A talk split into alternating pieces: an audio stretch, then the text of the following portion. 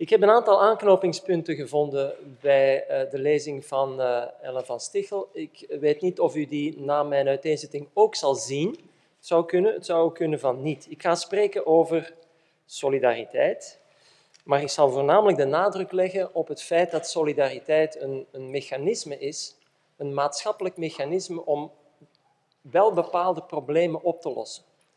En dat is een heel ander perspectief dan we zo net gehoord hebben. Maar er zijn natuurlijk raakpunten genoeg. Ik zal uitmonden bij de notie virtuele solidariteit.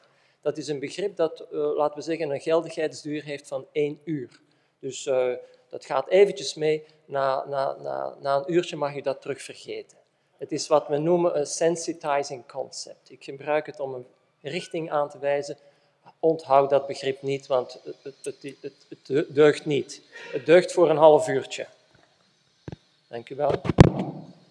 Het, het begrip deugt dus voor een half uurtje of een uurtje, maar niet langer.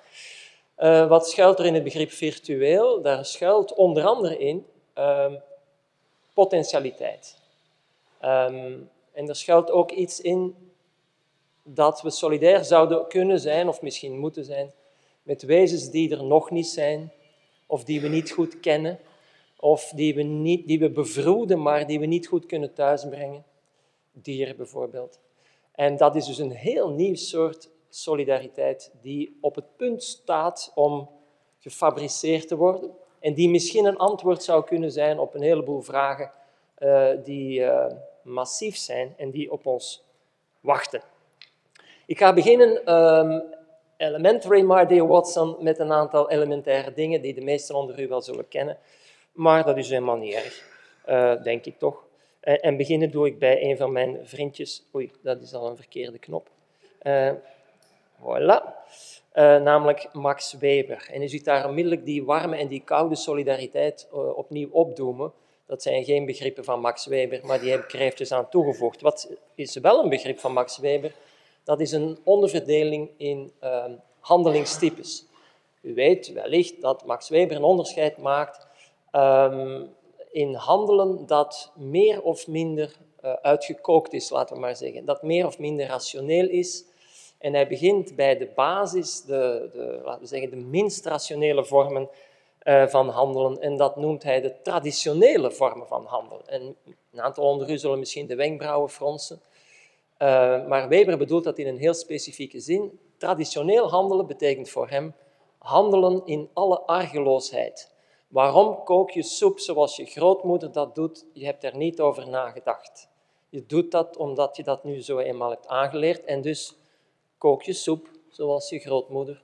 Ik kan u een goed recept geven van erwtensoep, zoals mijn grootmoeder dat heeft geleerd en ik denk daar niet bij na. Dus het is een onbereflecteerde vorm uh, en als je aan een, een, echte traditionele mens, in de zin van Weber, zou vragen waarom doe je, doe je dit op deze manier, dan is zijn antwoord een openvallende mond, want daar had hij nog nooit over nagedacht. Als wij vandaag spreken over traditioneel, dan is dat niet traditioneel in deze betekenis. Dan, wij, dan betekent dat vaak dat wij tradities in ere houden. Dat wij proberen tradities ja, als erfgoed te bewaken. Eigenlijk is dat niet traditioneel handelen meer. Dat is een soort uh, ja, complexe vorm van het omarmen van een traditie op een niet-traditionele manier. Dus het traditioneel handelen is zo goed als, ik ga even overdrijven, is zo goed als dood, ligt achter ons. Omdat je uh, heel, heel vaak te maken hebt met gereflecteerde vormen van handelen. Affectief handelen, ga ik kort over zijn, dat is handelen vanuit een emotie. Dat kan verdriet zijn, dat kan woede zijn, dat kan verontwaardiging zijn, dat kan van alles zijn. Iedere emotie leent zich voor een plotsklapse uh, handeling uh, die voortvloeit rechtstreeks uit die affectie. Um, Weber vraagt zich eigenlijk af of dit misschien nog tot het domein van de sociologie behoort, omdat naar zijn mening de sociologie zich bezig moet houden met handelen dat een subjectieve zin heeft. En dus dat wil zeggen dat je, dat je als het ware weet waarom je iets doet. En dus vraagt hij zich af dat traditioneel en dat affectief handelen, hmm, dat is op, eigenlijk ligt dat op de, grens, op de grens van wat de sociologie in zijn ogen zou moeten bestuderen. Bestaat er solidariteit op dit niveau? Bestaat er solidariteit in tradities en in het affectieve handelen? Ik ben geneigd om te zeggen nee. En, maar dat zal ik zo meteen toelichten. Ik ben geneigd om te zeggen dat je hier nog niet te maken hebt met solidariteit. Ja, er is warmte, ja, mensen helpen elkaar, ja, ze doen van alles voor elkaar, maar dit is geen solidariteit. Juist omdat er nog niet uh, over is nagedacht. Ik zal solidariteit hier als een sociologisch principe, of een, een maatschappelijk moet ik zeggen, principe introduceren, namelijk als een oplossing voor welbepaalde problemen in welbepaalde samenlevingen. En dus heb je, al naar gelang je met de, de ene of de andere samenleving te maken hebt, ook misschien heel verschillende vormen van solidariteit. Waarderationeel handelen is handelen vanuit een, ja, een waarde, hè? een streefdoel dat je omarmt en je, je doet dat zonder oog te hebben, eventueel voor de consequenties. Waarom uh, spring je in het water om iemand te helpen? Omdat je die wilt helpen. Misschien verdrink je dan mee. Uh, dat is typisch voor waarderationeel handelen. Toen Sophie Scholl uh, tijdens de Tweede Wereldoorlog vlugschriften uitdeelde tegen het naziregime, handelde zij, uh, ik zou bijna zeggen ideaaltypisch, als een waarderationeel persoon. Zij deed het omdat ze het moest doen. Hier sta ik, om het zo te zeggen, ik kan niet anders. Dat is de waarde die mij dwingt om dat te doen. Onafgezien van wat de gevolgen zijn. Dat is waarderationeel handelen. Doelrationeel handelen, ja, het woord zegt het zelf, u kent dat. Dat is uiteraard rekening houden met de consequenties van mijn handelen. Dat is berekend handelen. Berekend handelen wil zeggen dat je strategieën uitstippelt en dat je dingen op het oog hebt, maar ook dat je heel veel factoren mee in rekening brengt. Dat je alles wat eventueel op je pad komt en een rol zou kunnen spelen in de uitkomst van je handelen, dat je dat mee betrekt. Dus dat is een uitermate uitgekookt, doorgerationaliseerd um, en je zou kunnen zeggen koud handelen. Solidariteit is vaak van dit type. Hè. Uh, is doelrationeel, maar wordt natuurlijk, en dat heeft uh, Ellen voldoende aangetoond, wordt natuurlijk wel gedreven door waarden. Maar niet alleen dat. Je zou kunnen zeggen dat solidariteit um, simpelweg een, een sociale functie is, veel meer dan een deugd. En uh, ik heb nogal grote vragen bij het tot deugd verklaren uh, ik wil me nou niet hier, uh, uh, wie was het ook alweer? Ah, Johannes Paulus II.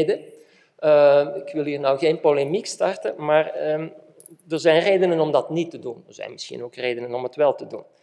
En dus we hebben een overgang van wat we noemen warme solidariteit, die spontaan komt enzovoort, naar koude solidariteit, die berekend is en die inderdaad de gevolgen van handelingen uitmeet en die dan misschien, het woord is ook al genoemd, begint te herverdelen. Nu, als je begint te herverdelen, moet je meten, moet je rekenen, moet je een helder hoofd hebben, ijskoud als het even kan. Um, genoeg Weber. Ik druk ik toch wel opnieuw op de verkeerde knop, zeker? Oké.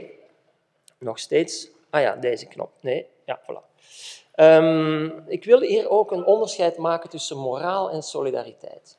Um, ik heb de indruk dat dat eh, een beetje door elkaar geklutst wordt. Solidariteit, dat wordt gezien als een, als een moreel principe. Hè. Het is al vaak gezegd, je moet uh, solidair zijn en, en, je, moet, je moet dat omarmen. En je moet, uh, wat is het, even citeren, een soort, je moet dat op een empathische manier incarneren.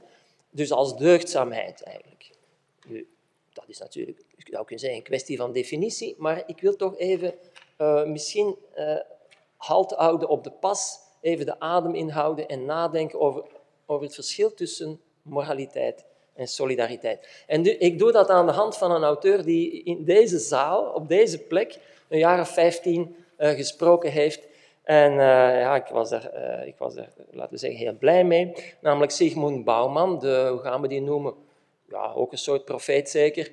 Een socioloog, de Pools-Britse socioloog die veel heeft nagedacht over allerlei wereldproblemen en uh, ongelijkheid en solidariteit. En hij maakt een mooi onderscheid, of hij maakt een onderscheid aan de hand van um, twee, wat hij zelf noemt, parabels die hij geplukt heeft uit de Bijbel, zonder zich al te veel om theologische uh, finesses te bekommeren. Wat zijn die twee verhaaltjes? Uh, u ziet het hier, links krijg je daar Masaccio, die de Adam en Eva um, afbeeldt die uit het paradijs worden verjaagd. Wat hadden ze mispeuterd? Ze hadden gegeten van, weet dat, de boom, of de appelen, of de vruchten, moet ik zeggen, van de boom van de kennis van goed en kwaad. Hoe legt uh, Bouwman dat uit, geïnspireerd door andere auteurs, onder andere Levinas, hoe legt hij dat uit? Hij zegt, ja, wat is eigenlijk de, Wat is het meest fundamentele gegeven dat je ontmoet wanneer je moreel bent? Dat is twijfel. Dat is aarzeling. Dat zijn scrupules. Dus uh, steentjes in je schoen. Uh, je, je, je, bent flux aan het stappen en één keer zit er iets dat je zegt, dit klopt niet. Um, en je kunt niet meer verder. Dus je aarzelt, je, je twijfelt.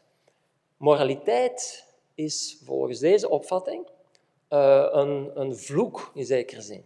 Het, het, afwegen wat is goed, wat is kwaad, waar, waar Adam en Eva en wij allemaal mee opgezadeld zijn, dat is geen kwestie van flux te weten waar moet ik naartoe. Nee, dat is een kwestie van ambivalentie. Niet goed weten waar naartoe.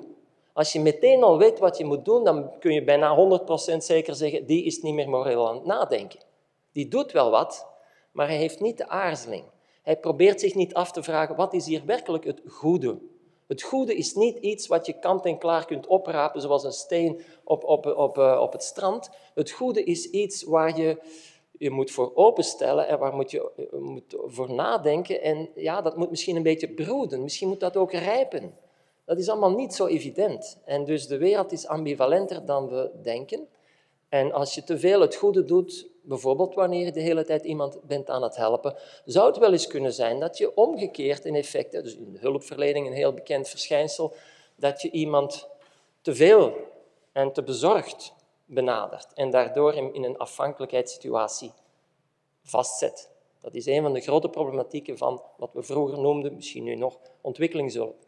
Dat je dat op zo'n manier doet dat je mensen in een toestand van afhankelijkheid uh, behoudt. Er zijn niet weinig Afrikanen die zeggen, als ze een volgende kolonie uh, uh, Westerlingen of Europeanen zien afkomen, jongens, alstublieft, maak dat je wegkomt. Er is een hele beweging in Afrika die daarop gebaseerd is, precies omdat die goed bedoelde hulp soms een averechts effect heeft. Dus ja, wat is, wat is moraliteit? Morele verantwoordelijkheid, maar eigenlijk niet goed weten wat je moet doen. En dus ja, je wilt het wel doen, maar het lukt niet altijd. En dus ja, blijven proberen. Tweede, dat is, dat is, dat is die Mozes natuurlijk die daar zit uh, te, te, te, zitten eigenlijk. Hè. Um, wat heeft Mozes gedaan? Ja, hij staat hier, dat is dan de tweede parabel als u wil, hè, uh, voor een heel andere opvatting van wat moraliteit is. Moraliteit wordt hier uitgelegd als een set van regels die je toepast. En dus als je je kindjes goed opvoedt, als je die goede regels meegeeft, wel, dan gaan ze die later toepassen. Klaar is Kees. Um, het is moraliteit reduceren tot regeltoepassing. Um, dat houdt het risico in dat je je zeker waant. Dat je zelf, genoeg kan, uh, zelf genoegzaam kunt zeggen, ik ben goed bezig, want ik heb de regels toegepast. Een soort fariseïsche houding zou je dat kunnen noemen. Um, de fariseërs weten het altijd. Um, en dus die ethische regels, die zijn, ik zou maar zeggen, iets koeler al um, dan die morele verantwoordelijkheid. Ik, ik verklaar me nader. Mensen stellen voor morele verantwoordelijkheid, daar kun je geen samenleving mee opbouwen. Er zijn heel veel mensen die die scrupules in hun schoen niet hebben. En dus is het een maatschappelijke oplossing om mensen ja, tot het goede te brengen, om hen regels aan te leren. En dus de uh, ethische opvoeding, de morele opvoeding, is erop gericht om vuistregels en andere regeltjes aan te leren. Maar dat is dus al iets rationeler dan die oermoraliteit waarvan Levinas zegt dat ze eigenlijk bestaat voordat wij er zijn, of beter gezegd, dat zij pre-ontologisch is. En dus zij is eigenlijk voor het zijn, is er al die moraliteit. Nou, dat kan tellen. En dan solidariteit. Daar heb ik een ander plaatje voor gevonden. Ik dacht, het is toch bijna... We zitten in de advent stilaan en uh, voilà.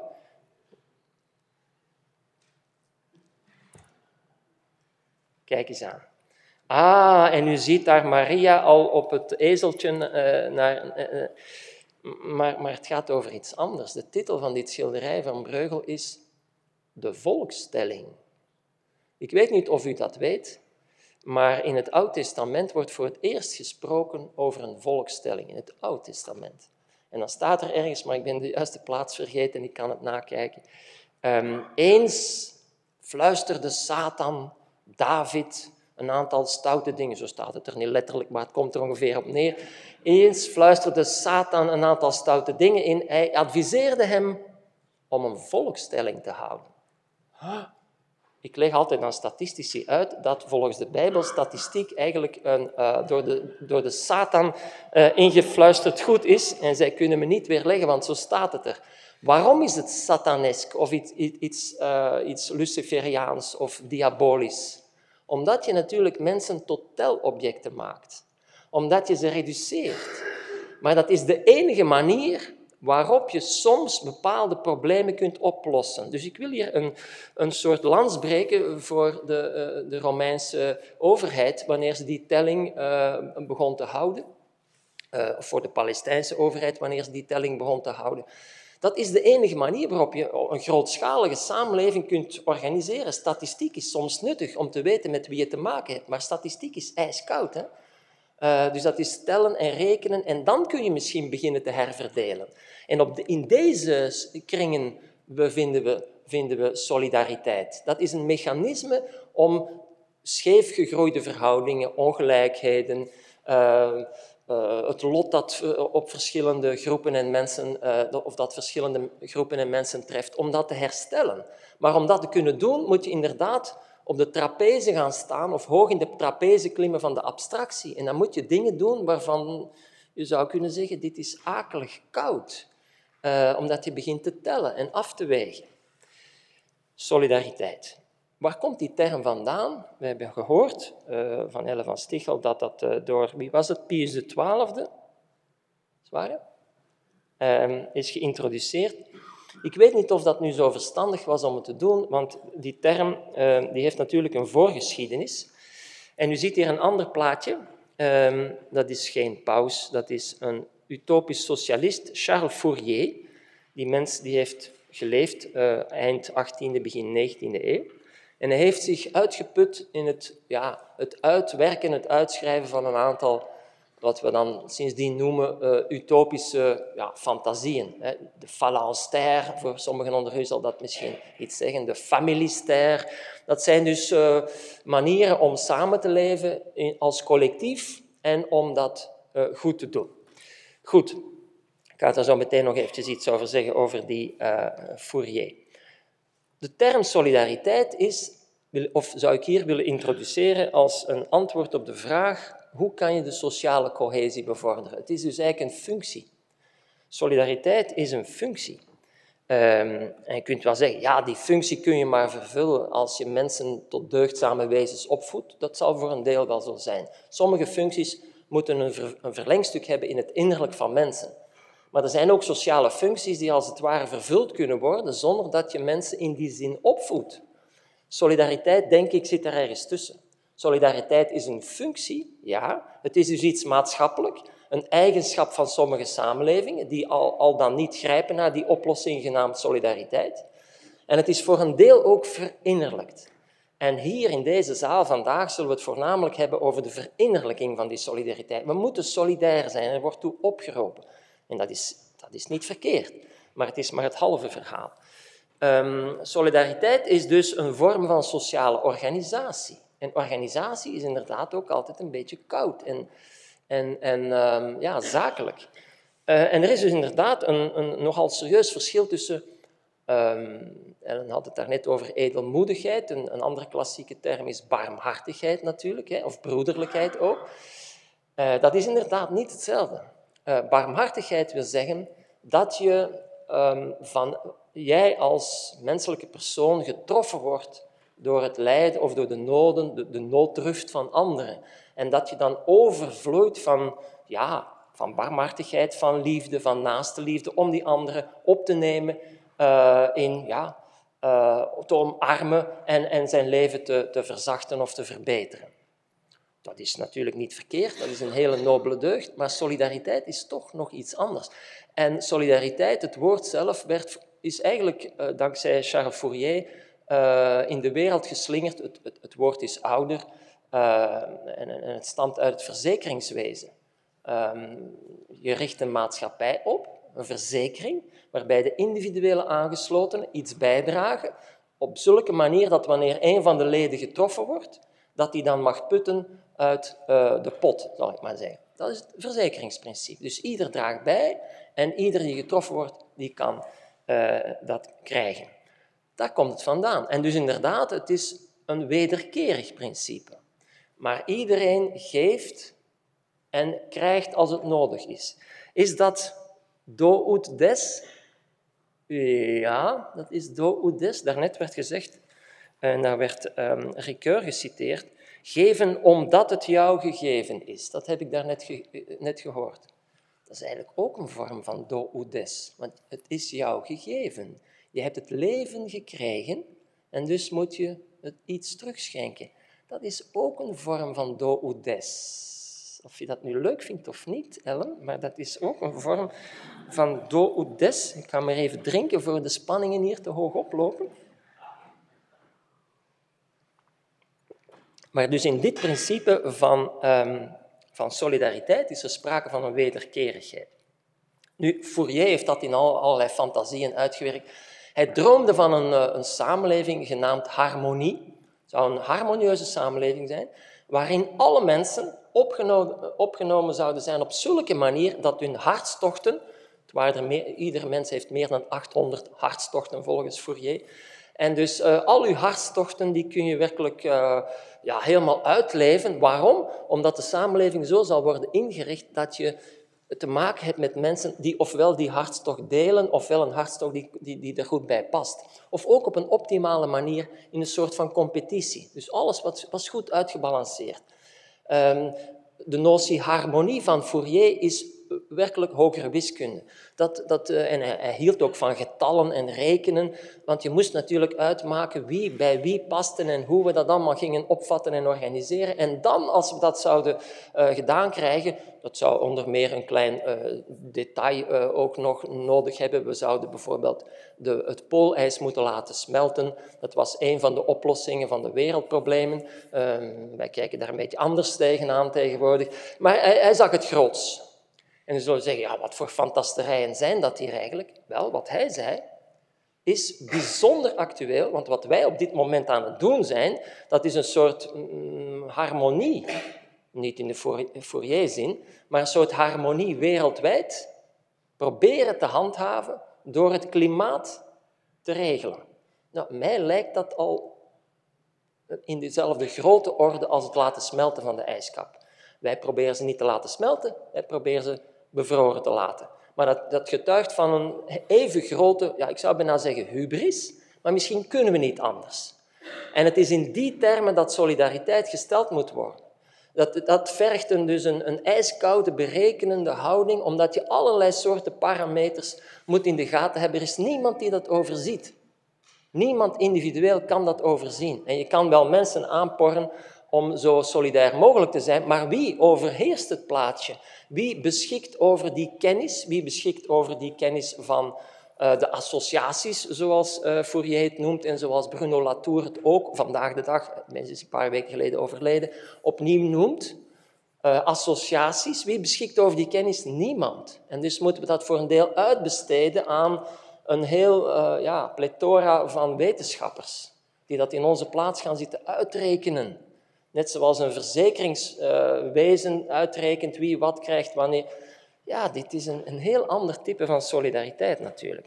Goed, um, solidariteit wordt hier geïntroduceerd als een bepaald uh, bindingsmedium. Het is een manier om de samenleving aaneen te houden. Het is hier al ettelijke keren onderstreept. Eenheid, samenhang. Hoe gaan we dat doen? Kunnen op verschillende manieren. Er zijn verschillende bindingsmedia en solidariteit is er eentje van. Laten we even kijken.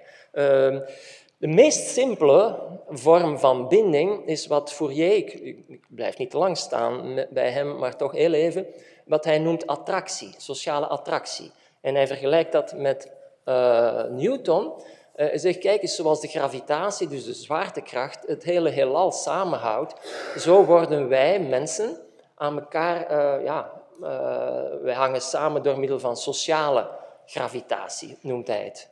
Je zeggen, ja, daarom staat die appel daar. Het verwijst ook naar Adam en Eva natuurlijk, maar tezelfde tijd naar Newton.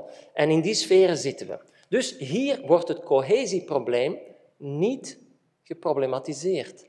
In kleinschalige groepjes, jagers, verzamelaars, uh, daar heb je eigenlijk geen solidariteitsprobleem, want er valt eigenlijk niks te herverdelen, omdat er überhaupt altijd meteen alles wat je nodig hebt, en, of tenminste alles wat er is, wordt meteen verdeeld.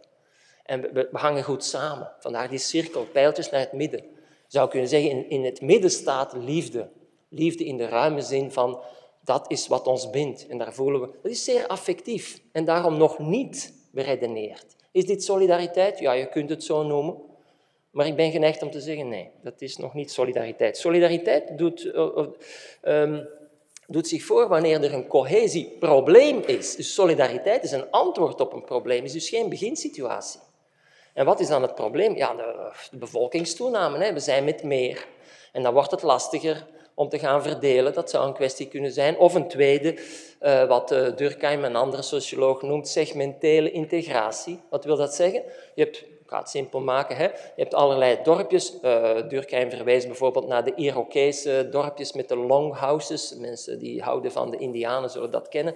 Dat zijn dus uh, ja, kleine dorpjes. En die hebben ieder op zich een soort ja, uh, samenhangende samenleving. Maar die staan ook wel op een bepaalde manier in contact met de dorpjes ettelijke kilometer verder. En op die manier is er een soort van uitwisseling, samenhang, een segmentele integratie. En dus dat is um, ja, een, um, een, vorm van uh, solidariteit. Hoe noemen we die vorm van solidariteit? Ah, hier kom ik met uh, een, een, een, bekend begrip op de proppen van uh, Emile Durkheim. mechanische solidariteit. Wat noemt Durkheim mechanische solidariteit? Dat is solidariteit omdat je dezelfde bent dan diegene waar je aan geeft je zeggen, wat bedoelt je nu? Wel, eh, je herkent jezelf in de ander omdat je zo op hem of haar gelijkt. Uh, fysiek, uh, je kent hem ook.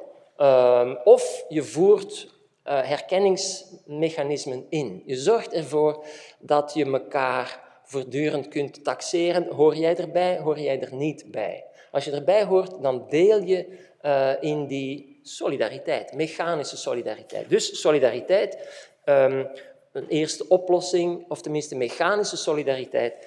Wie is als ik, die krijgt mijn steun. Um, maar ja, dat is, we zitten hier nog in de sfeer van de uh, ja, kleinschaligheid. Wanneer de samenleving groeit door sociale differentiatie of door systeemdifferentiatie, uh, dat wil zeggen uh, bevolkingstoename natuurlijk ook, maar verschillende functies, de samenleving ontvouwt zich, je krijgt allerlei instituties, je krijgt een veelheid aan beroepen. En dan word je natuurlijk afhankelijk van iemand die anders is dan jou. In die, in die samenleving van daarnet deed iedereen ongeveer hetzelfde. Je ging samen jagen, je ging samen dit, samen dat. Bon. Uh, zelfs mannen en vrouwen, schrijft Durkheim, die leken ook heel erg op elkaar. En, en het genderonderscheid, dat werd niet eens gethematiseerd toen. Zou een beetje overdreven zijn, denk ik, maar goed. Um, nu, het onderscheid eh, dat, eh, of onderscheidingen, die worden nu centraal gesteld in die complexere samenleving. Voortdurend krijg je een opdeling, een opsplitsing, een functionele specialisatie. Ik, ik, eh, ik verwijs dan naar die talloze beroepen. En dus wordt het probleem, hoe kun je deze boel nog samenhouden? Hier wordt een heel, maar dan werkt een heel ander type van solidariteit nodig. Het is dus wat ik noem een sociale functie. Je moet op een heel andere manier die boel samenhouden. En wat is dan die andere manier? Niet je herkennen in de ander omdat die gelijkt op jou, want die, je kent die helemaal niet. Want die doet helemaal andere dingen. Die zit bijvoorbeeld uh, duizend meter uh, onder in de mijn, terwijl ik, uh, ik, ik ben aan het vissen op zee, of ik doe nog wat anders, of ik bak broodjes. Ja, wat, wat herken ik mij in de ander niet, of nauwelijks. En dus moet je het besef creëren dat je solidair moet, moet zijn met de anderen. Niet in de zin waarin wij dat vandaag verstaan, maar eerder in de zin met de functioneel ander, degene die andere taken vervult. En dan kun je de boel uh, samenhouden. En dus het principe is, wie anders is dan ik, die krijgt mijn steun. En dan zie je stilletjes aan de notie ontstaan, uh, en Durkheim doet dat, schrijft dat in heel mooie teksten ook, en zegt, kijk, uh, hier ontstaat voor het eerst de abstracte notie van mens. De abstracte notie van mens wil zeggen, wij zijn zo verschillend je spreekt vandaag heel veel over diversiteit. Wel nu, uh, Durkheim radicaliseert dat. Wij zijn zo verschillend dat we niks gemeen hebben, behalve het abstracte, loutere feit dat we mens zijn. Ellen zou zeggen, ah, voilà, religieus kun je dat uitleggen als wij zijn een beeld van God, bijvoorbeeld. Zou kunnen. Maar Durkheim uh, die vatte dat een beetje anders op.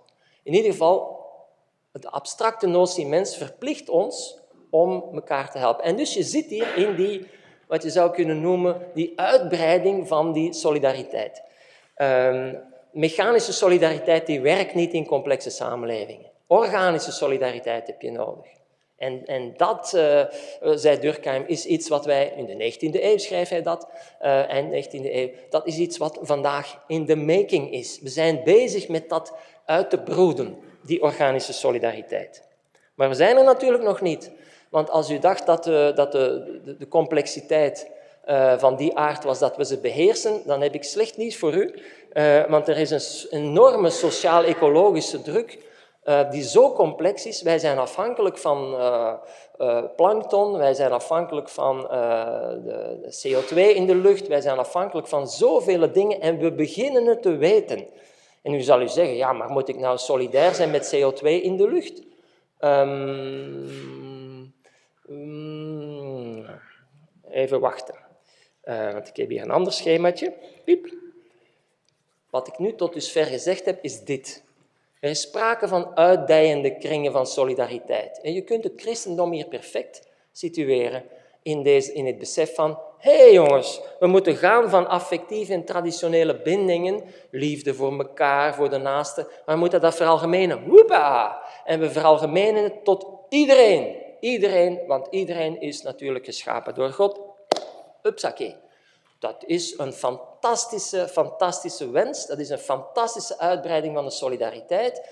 Maar um, sociologisch gezien zie je dan wel een paar dingen over het hoofd, omdat naarmate die samenleving begint te groeien, die samenleving andere eigenschappen krijgt en dus gaandeweg er misschien ook nieuwe vormen van wat we dan inderdaad intussen solidariteit zijn gaan noemen, moeten gaan uitvinden. En inderdaad, hè, wat ik gezegd heb, uh, die eerste kring, mechanische solidariteit. Dus eerst was er in de beginnen uh, waren er mensen zonder solidariteit. Het leven ging vanzelf. Dan was er mechanische solidariteit. Je moest mensen ertoe brengen om een onderscheid te maken tussen wie uh, hoort bij ons, wie gelijkt op mij en wie niet. Dan is er organische solidariteit. Je moet de andere in zijn complexe verhoudingen met mij erkennen en dan kunnen we eigenlijk een veel grootschaliger samenleving realiseren. En u voelt mij natuurlijk van ver aankomen. Uh, dat, dat volstaat niet meer, jongens. Dat volstaat. En, en meisjes, als ik dat mag zeggen. Dat mag ik niet meer zeggen, hè. Uh, mag ik dat nog zeggen? Ja, ik sta hier nu toch. Oké. Oké, nu even ernstig. Terug naar die eerste soort van ja, solidariteit toen het nog niet zo genoemd kon worden. Nu bevinden we ons in die, laten we zeggen, in die kringen van verbinding maar die kringen van verbinding, zeker bij jagers-verzamelaars en kleinschalige gemeenschappen, die waren niet alleen verbonden met medemensen. Die waren ook verbonden met een heleboel dingen die wij stilletjes aan in ecologisch uh, penibele tijden beginnen te herontdekken. Namelijk in de eerste plaats dieren, uh, planten, uh, allerlei uh, fysico-chemische processen, oceanen, waar we affectief mee aan het verbonden uh, zijn geraakt. Omdat we ons hartje vasthoudt. Want als die, die ijskap nog even smelt, dan gaat de draairichting in de oceaan veranderen en dan, hmm, dan gebeuren vreselijke zaken. Dus wij zijn eigenlijk, wij zien met een bang hartje naar die oceaan. Oceaan, hou het nog even vol. Wil je meespelen met ons? We zijn van jou afhankelijk. Zullen wij ook braaf zijn en allerlei dingen doen, zodanig dat jij oceaan kunt blijven draaien op de juiste manier. Wij zijn solidair met de oceaan en kindjes voelen dat ook zo. Die voelen dat werkelijk. Die, zoals ze ook solidair zijn met, met bomen die gekapt dreigen te worden. Dus dat kan toch niet? Dan kun je zeggen, ja, maar dat is een misplaatste vorm van sentimentaliteit, dat is een misplaatste vorm van ja, uh, animisme misschien.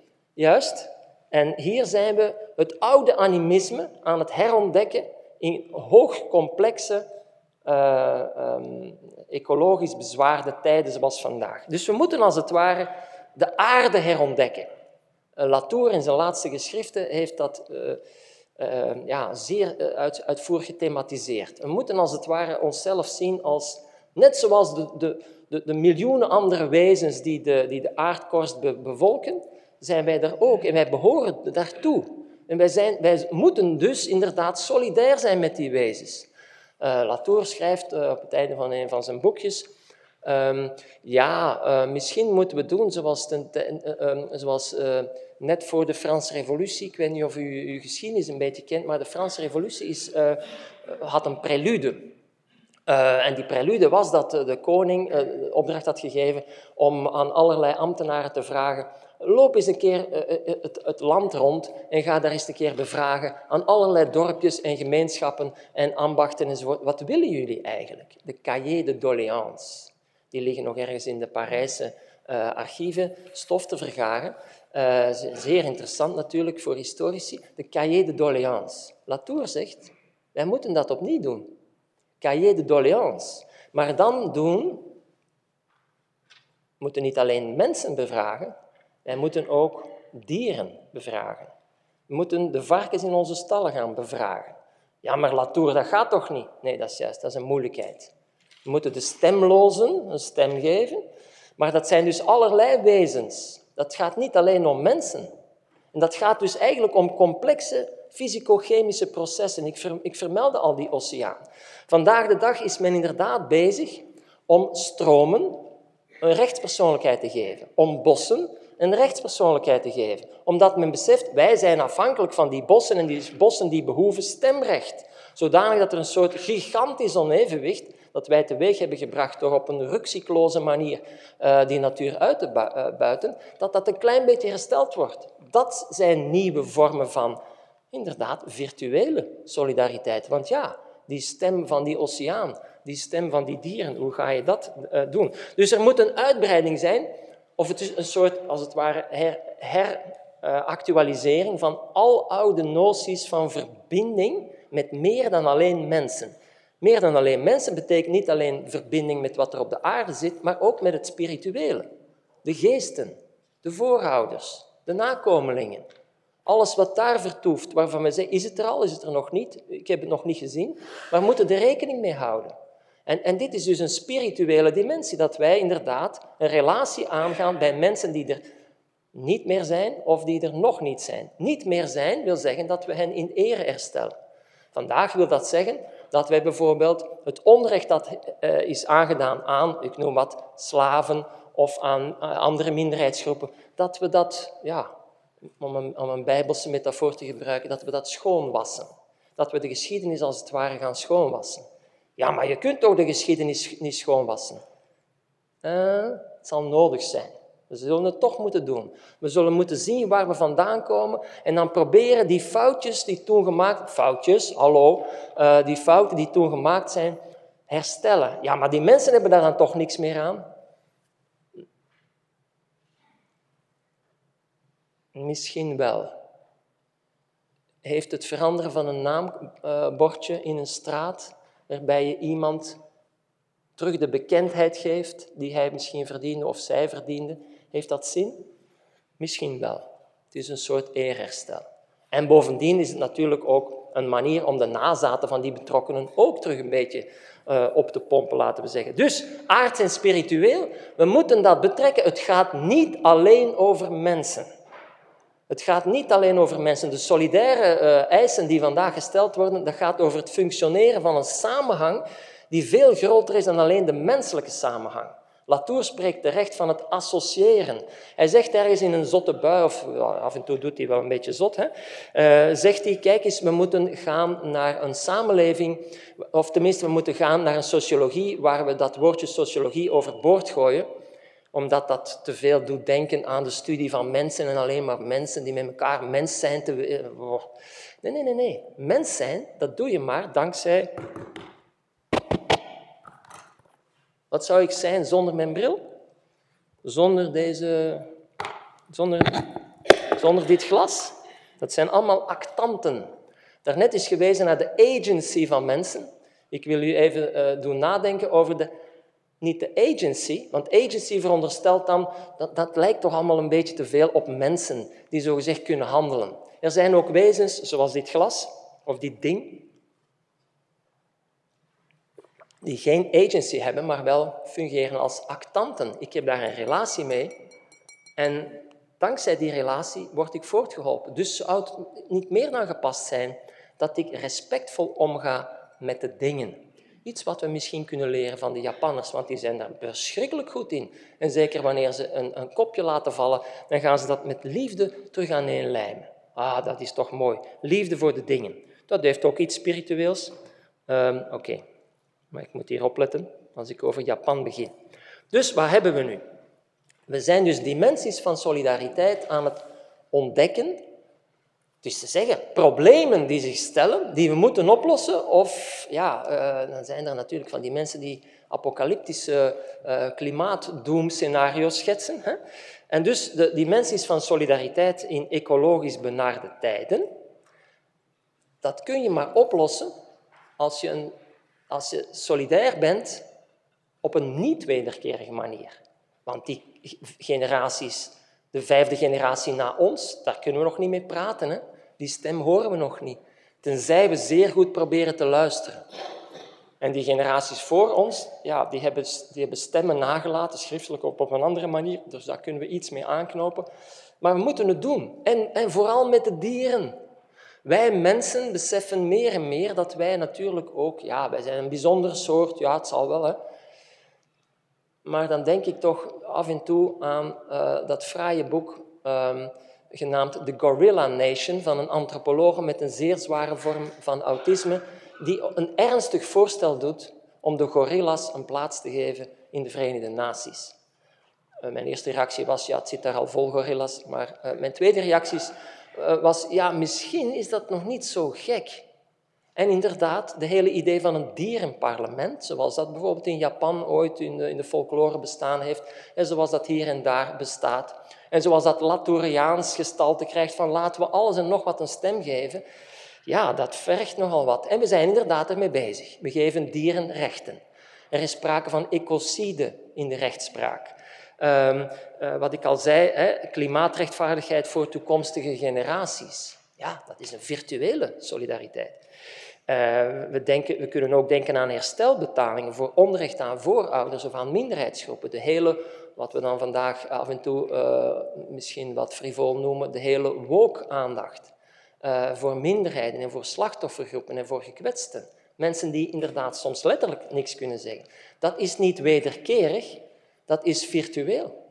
Je, je, je moet inderdaad dat uitbreiden.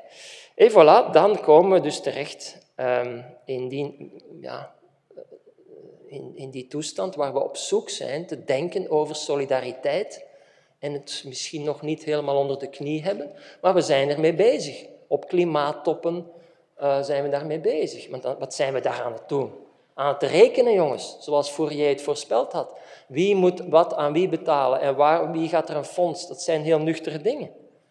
Uh, en dat is dan allemaal om ja, die harmonie, als u wil, die wereldsamenleving, die weltethos die we daarvoor nodig hebben, uh, zoals uh, Kung het zou gezegd hebben, uh, die mag zich gerust uitbreiden met een ecologisch besef, een radicaal ecologisch besef, maar ook een radicaal, tussen aanhalingstekens, spiritueel besef. En daar is het evident dat de religieuze tradities heel veel in te brengen hebben. En dat ze daar niet voor moeten, laten we zeggen, toeklappen of zwijgen of beschroomd zijn. Nee, integendeel. En dan kunnen we misschien zoiets herstellen. Ja, nu krijgt u om af te ronden een paar fraaie plaatjes om uh, het, het doemscenario toch wat te keren. Kijk eens, dit is, dit is de samenhang. Dat zijn de rijstplantjes en die mensen die daar wandelen. En wij zijn afhankelijk van die mensen en van die rijstplantjes en van de bewatering, de irrigatie. Dat zijn allemaal actanten. Die grachtjes, dat zijn niet zomaar grachtjes, die moet je met zorg, grachtjes zeg ik, die plateaus moet je met zorg in ere houden. Kun je zeggen, ja, maar die, die, die, die, die plat, dat zijn toch middelen? Ja, ja, ja, ja, ja. Middelen, middelen, middelen is een bij een middel. Uh, een bij, dat is een bijtje en we zullen ze in ere moeten houden, want als we dat uh, niet doen, dan krijgen we grote problemen in de landbouw. En het is al bezig. Dat is toch mooi, zo'n landbouw, eh, zo'n zo'n bijtje. En hier kijk eens aan. Dat is iets waar we met zorg en empathie naar kijken. Naar die bossen die we massaal aan het vernietigen zijn. En waarvan we weten, dit is een complex ecosysteem waarvan wij afhankelijk zijn. We moeten dat dus zorg geven. We moeten dat inderdaad onderhouden. En we kunnen dat misschien beter doen dan op deze manier. Uh, en bij deze fraaie foto wil ik graag eindigen. Het is ergens in Wallonië, als u nog eens uw auto wilt kwijt, om, bijvoorbeeld omdat u een elektrische wagen hebt aangeschaft, of voortaan met de fiets gaat, dan kan u hem daar achterlaten. Ik dank u zeer.